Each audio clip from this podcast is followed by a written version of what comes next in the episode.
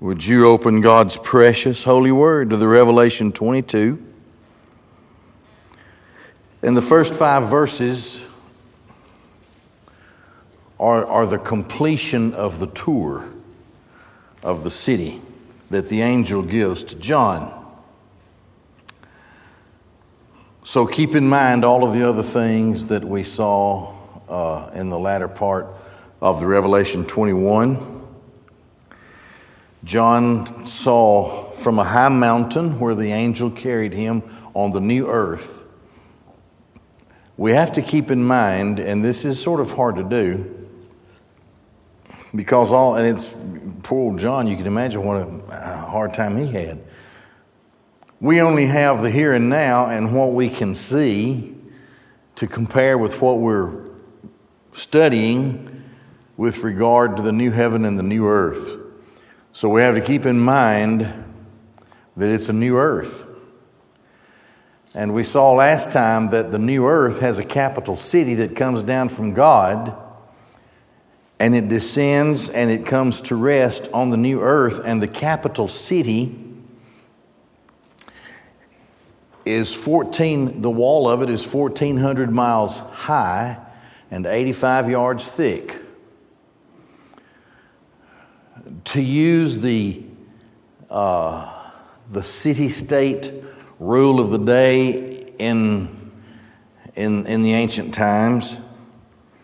Um, the gate would be a third as high as the, I'm sorry, the, yeah, the gate would be a third as high as the wall. So the gate is 500 miles high. There are three of them on each side and each gate is a pearl, one big pearl. Now, John has his first view, his panoramic view from the high mountain. So you can imagine how big the new earth must be if one city, if the capital city is that big. Where it goes will have to accommodate 1,400 miles. And 1,400 miles would be about from the southern part of Florida to the northern part of Maine. That would be one side.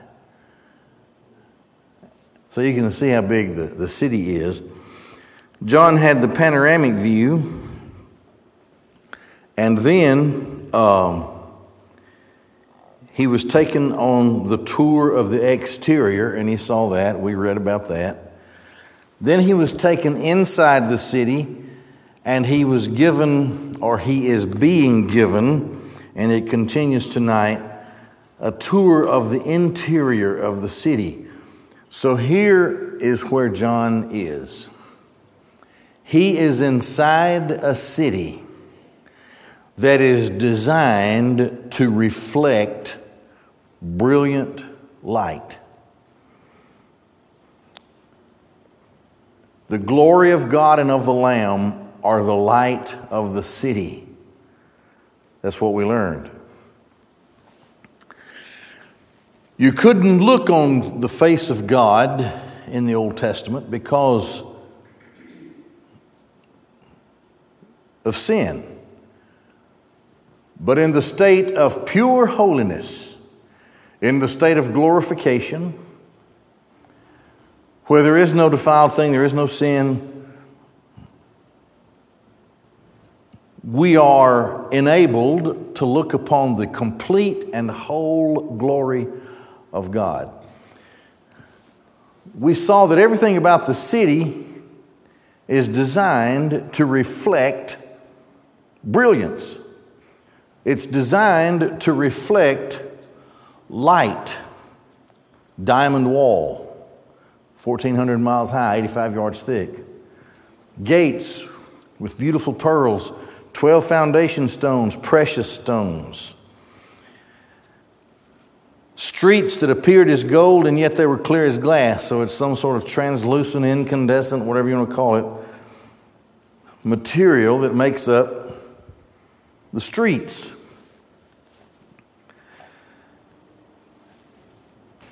In the new creation, and John is trying to describe in the new creation what he sees by, by the only thing he can reference, and that is what he knew in the first creation, in the first earth, the first heaven, first earth for him. So, everything here, and this is a huge city, this is the centerpiece of the new earth. And of course, the bride, the people of God, the elect of God, reside there. And we saw how there are nations somehow, and we're just not told about that group, but they are permitted on the new earth and they bring their glory and their honor into the city. That'll be an interesting thing to learn more about when the time comes. The gates are never closed, there's never any night because the glory of God shines and energizes the whole place. So, that pretty much brings us to verse 1 in the Revelation 22. He is still being carried on his tour and still writing as best he can what he sees. And he showed me a river of water of life clear as crystal, flowing out of the throne of God and of the Lamb. In the middle of its street, and on this side and on that side of the river, was, there's no definite article, so it was a tree of life producing fruits, 12 fruits according to each month, each yielding its fruit according to each month. And we'll stop there. Now, this is new earth water. This is not old earth water, okay? It's clear as crystal. He says here, that it's flowing out of ektu, uh, thronu, out from the throne of God. At the pinnacle of the city is the throne of God. So the throne of God is a magnificent structure of some kind where God is enthroned. Surely in the middle and at the pinnacle of that city. Out from beneath, out from beneath the throne, explodes, in my view, explodes. River of life water of life, clear as crystal, new earth water. It originates from that throne. Now it uh, flows down. It's very difficult to imagine because the street is in the singular in its initial description.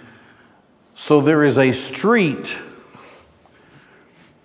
that somehow makes its way all the way through 1,400 cubic miles, this way, that way, that way, that way, I'm sure in a beautiful, balanced fashion.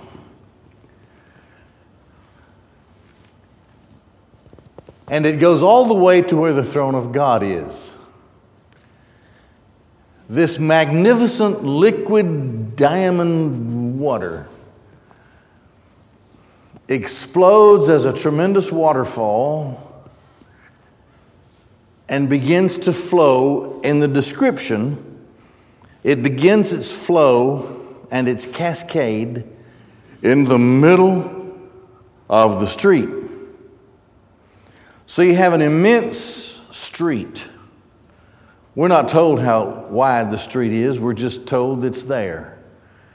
But we are told that a river flows down the middle of it so that you have pathway on either side of the river that swiftly falls and cascades and flows down 1,400 miles. On either side of the river, you have the middle in the river of the great street, and on either side of the river, tree of life. Now, because of the plural that's used describing the fruits and so forth, we can see that there are more than one of them. So I'm sure in a beautiful, heavenly landscape type of fashion, trees of life are equally planted and balanced one to the other on either side of the liquid diamond flowing, cascading, falling river of life as it makes its way in a tremendous flow downward from the throne to the very bottom of the city, the base of the city. Now, and every time I start preaching, I have to wake up my phone again. There we go.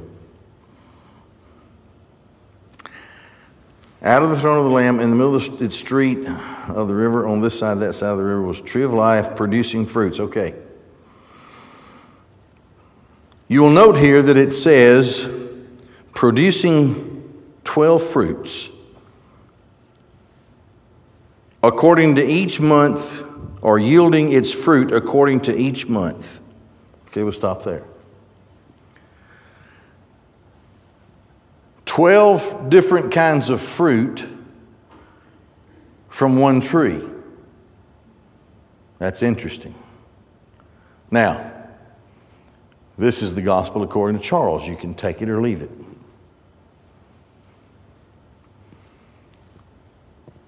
Probably, because we're going to see in the language here that heaven is going to be active and it's going to have tremendous, vibrant variety.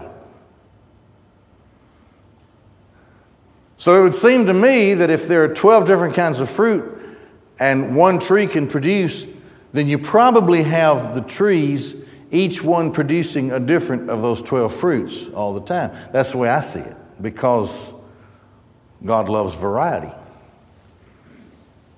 So you might be skipping down the boulevard and stop and look and say, you know, I like that fruit back there a little bit better than I like this one, so I think I'll just go back up here. And I don't know if you're going to say that or not. I'm sure they'll all be tasty. But the implication is if it's fruit, you're going to eat it. And you won't get gaseous or anything like that because you're in a glorified body.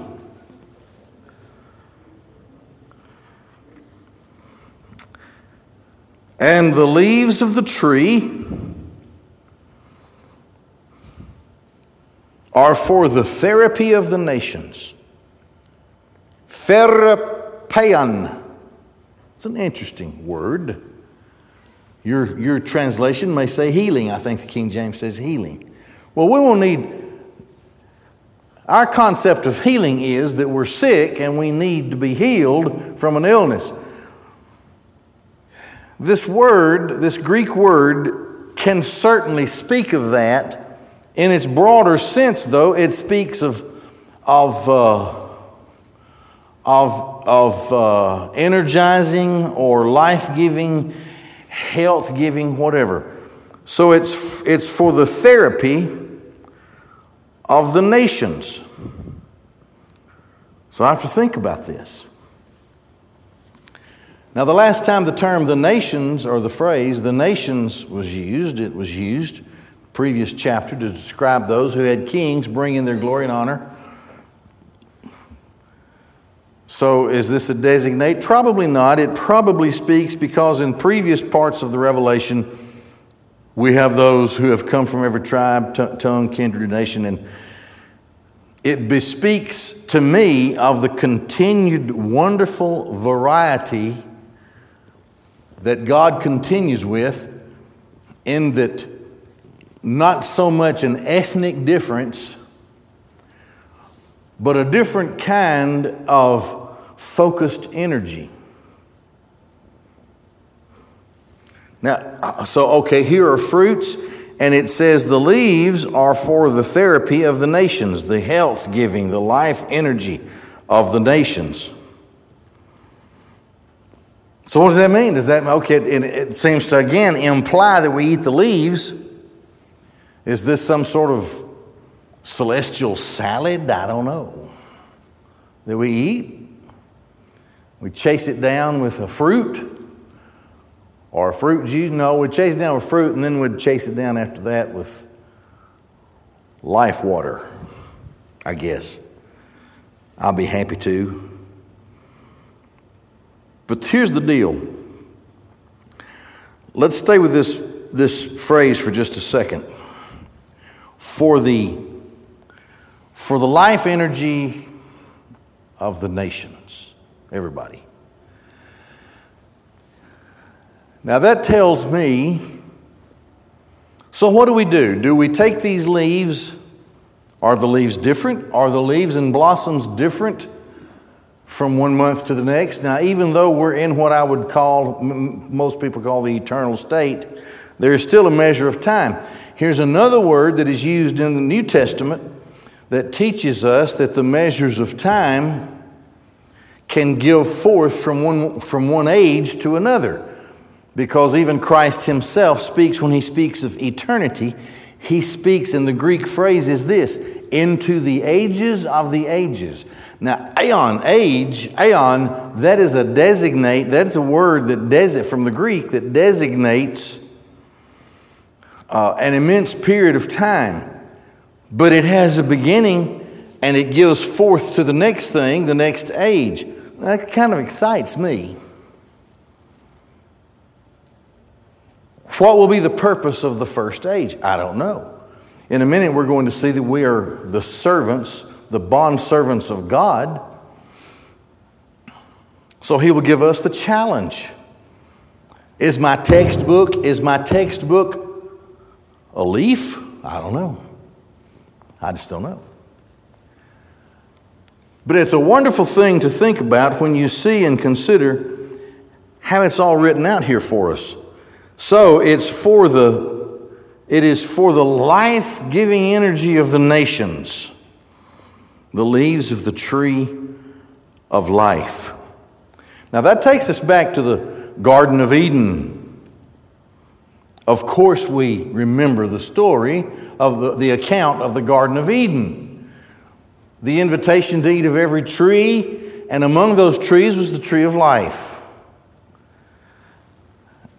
and, and that Adam and Eve bypassed that in favor of the other tree of which they were warned against not to eat.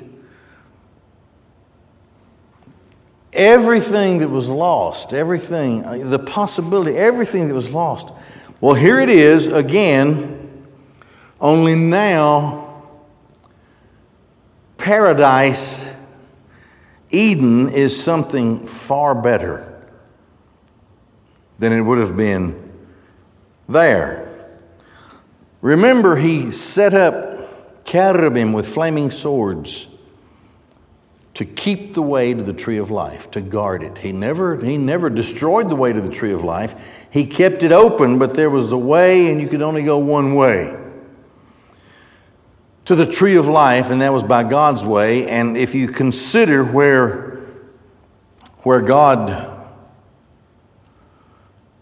covered them with coats of skins, the only way He could have done that was to have killed animals who were still themselves emerging from an unfallen state. So they would have been innocent. And He spilled the blood of innocence to cover the guilt and sin of mankind, Adam and Eve.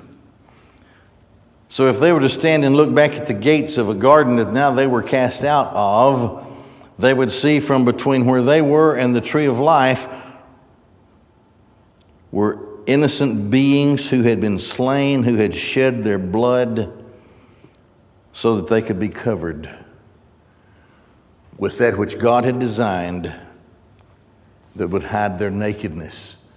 God's provision. So then, okay, we go from there.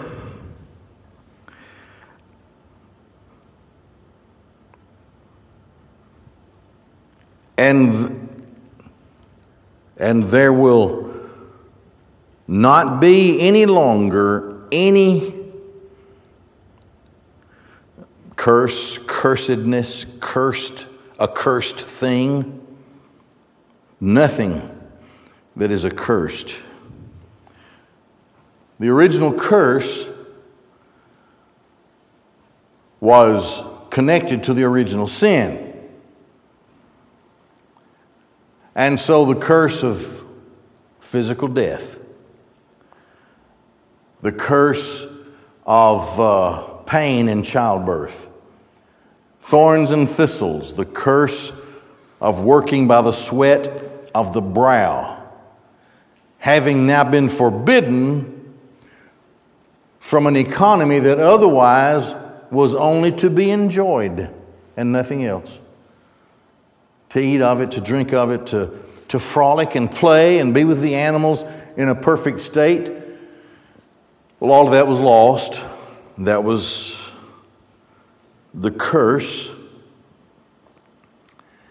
And things that were given over to that, whether it be something offered to a false god or whether it be a person who would, who would never who, who, would, who would never be redeemed, it would be an accursed thing. Well, there's none of that any longer. It's gone. So he notes the wonder and the beauty of the city on its interior. Of course, he had to have been uh, cognizant of the, of the uh, inhabitants of the city. The city was filled Someone asked the story, someone asked a question once, this was several decades ago, of Dr. Henry Morris. Dr. Henry Morris, well, he's dead now, but he was the brilliant scientist who really was the one who began to train other, other Christians who were scientists about creationism. I watched a I watched a special last night on one of the YouTube channels. Well, it was on Answers in Genesis. And they were walking in fairly deep woods. And there was on one side a cliff. You know, and if you're walking through the woods or something, you don't really think about well, that cliff is out of place. How would I know? Yeah, it's a cliff, right? But the trained eye, the paleontologist, he was showing this man who was the person who ran the channel on YouTube. He would stop all along and he would explain something that proved the flood and just this cliff he pointed out, just in the brief walk that they had, he showed him no less than five logs, trees, that had been caught in the rush of the sediment. And the explosion of the earthquake that would have had to have done this, and even, even general scientists have to agree that this could not have happened unless it was from the force of an earthquake. Let me get this right. It would have to be something like 6,000 times the energy of the explosion of Mount St. Helens. And this happened so quickly, these things were moving at thousands of miles an hour, and certain quartz rocks were exposed so that you could see the underside. He said, This is just not right. You know, these, those things are on the bottom, but they're up here, and we're seeing the underside of it. Then he would stop and he would show him this long. It looked really, if you looked at it, it looked. It really looked. When you could think about it, it looked like a kind of a telephone pole thing stuck in that cliff. He said, "Now see, wait here. You see." He said, "Here's what we've learned."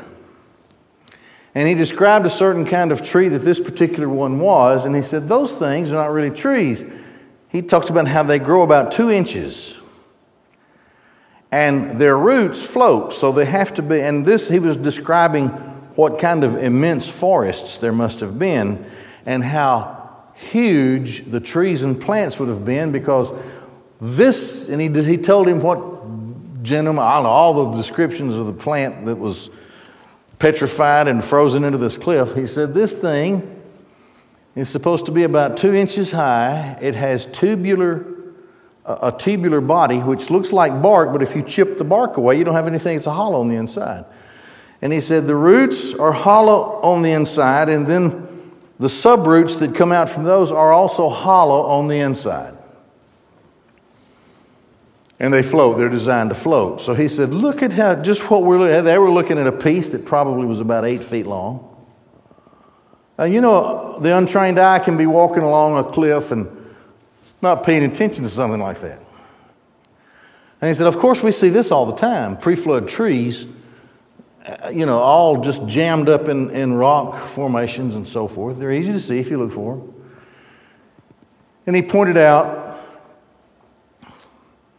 of how wonderfully rich the atmosphere must have been for something that can only grow two inches now was back then. He said this one apparently was about 30 feet high. This particular, so you can imagine how big a tree would have been and how rapid they would have grown in the pre flood world. It was a fascinating thing to hear him uh, describe. And you think of how wonderful paradise was when mankind was in his unfallen state. For all of that beauty that one could imagine, it cannot compare to the glory and the beauty of what John was seeing in the New Jerusalem on the new earth. He goes on and he says, there will not any longer be any curse, cursed thing. And the throne of God and of the Lamb will be in it. And his servants, his bond servants, will serve him. I'm going to give you my interpretation of that. Now, a lot of people say, oh, we're going to be in church all the time and listen to King James reading and singing old hymns. And no, it'll all be worship, but it will be, it will be service. Let me tell you something.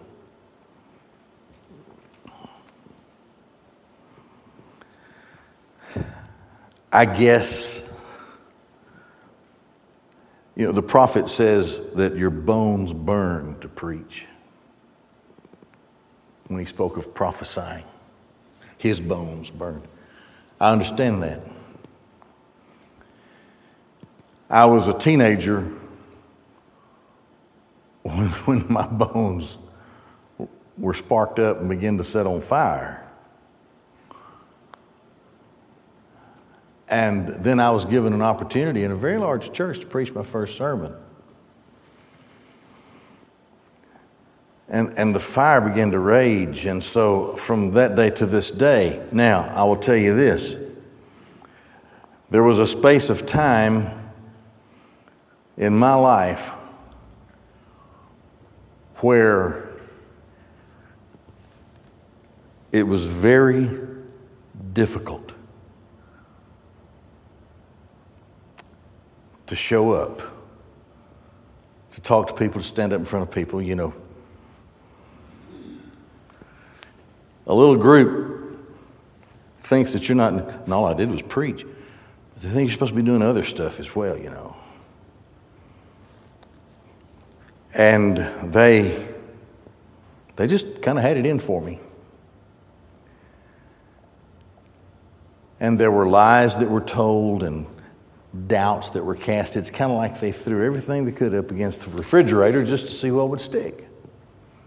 It was painful. I cannot tell you how painful it was. The only thing, and my wife will tell you, I, man, I, I, I had already designed a karate studio and I just, I don't need this. But I do need it. My dad still had the clothing business. I was, give me my tape measure. I'm going to go back into the clothing business. But I never could. The flame was always still there, and I never addressed, I never have used the pulpit as a bully pulpit. I've just always kept doing what I was doing, went to the next set of verses. And I kept doing that while I was there. And it was a trial. But the only thing other than my family life that was a joy to me in that stretch of time was standing in the pulpit and serving the Lord the way He had designed me to serve Him. That was my only escape from what was otherwise a horrible time in my life. And the Lord sent us about to the only place in the world where we could have been refreshed. And then now here we are, so you're going to have to be awfully good to put my fire out. Um, and this service, I'm his slave and I love it. I serve him in this way and it wouldn't hurt me to do this into the ages of the ages. Now, here's my point. Here is my point. If it's that good now for the people of God who have been resourced by God, gifted by God, outfitted by God, and would submit to this service, how much better will it be in eternity? for God to equip you in a way that you cannot presently understand, in an age that you cannot know just now, and turn you loose for that age. We will serve Him, and it will be the happiest, most joyful thing that we could ever do. I couldn't, serving Him, you couldn't be any happier. There's no higher joy than to serve the Lord like this. So, knowing how He's worked in my life, I understand when the Bible says, and His servants will serve Him. I will one way, you will another way, you will another way, and infinite and various ways that will carry us into a higher joy and a higher blessing that we could have never, ever, ever known in this present life, and it will continue for the age. Until, according to his blessed purpose, in a thousand years, a million years, ten million, a billion years, he brings that age to a close and gives me another higher, more joyful service. Whatever it is. Because then it says, and they will see his face. They will see his face. Listen, I, ha- I went through this apologetics training through the uh, home, well, it's North American Mission Board now. One of the things we had to do was go through this um, speech and public speaking thing. And this guy, at the time, we, we had two Shih Tzus. This guy had a Shih Tzu. And so you just are supposed to, off the cuff, you're just supposed to come up with something that's part of your life and make it interesting to people, you know, and all that kind of stuff. And this guy said, you know, he called his Shih Tzu's name. He said, when I come in the door, she just inhabits my glory. well, I understood what he meant. I have a little thing now that's a dog, and she just inhabits my glory. The happiest thing for her, and I don't know why. Look at this face. You're not going to jump and spin around when you see this face. You're not going to do flips and jump up in my. You're just not going to do it. I don't blame you. But this little thing, she can't, she is so little she can't jump. So she starts squealing, crying, wanting to get in my lap. I have to reach over and pick her up. Then she can see my face. So I guess I'm God's dog. I don't know. Here is my point, okay? Here is my point. There is nothing that can compare to be given the service that is exactly what I wanted to do. And then to see his face. Nothing compares to that. So,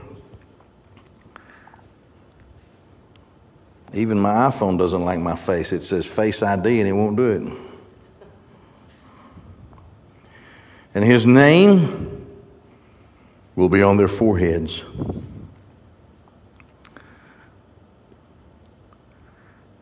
So we'll be his. His possession. It's okay. What higher, greater thing? I'm a created being, I'm not God. What higher, greater thing could there be for me than for him to claim me forever as his possession? and for it to be seen by everybody by the imprint on my forehead. And night will not be there. And they have no need of the light of a lamp and of the light of the sun, because the Lord God will enlighten upon them. I have his name, I have his calling, I have a call to service. I've seen his face, and the essence of his glory will be on me. And they will reign as tis eonos ton eonon they will reign to the ages of the ages. Unending ages of reigning and serving, being in possession of His glory that shines on me, looking upon His face and being his servant in just the right way for the happiest joy that I could know. I'm going to stop there and we'll have our uh, deacon prayer time.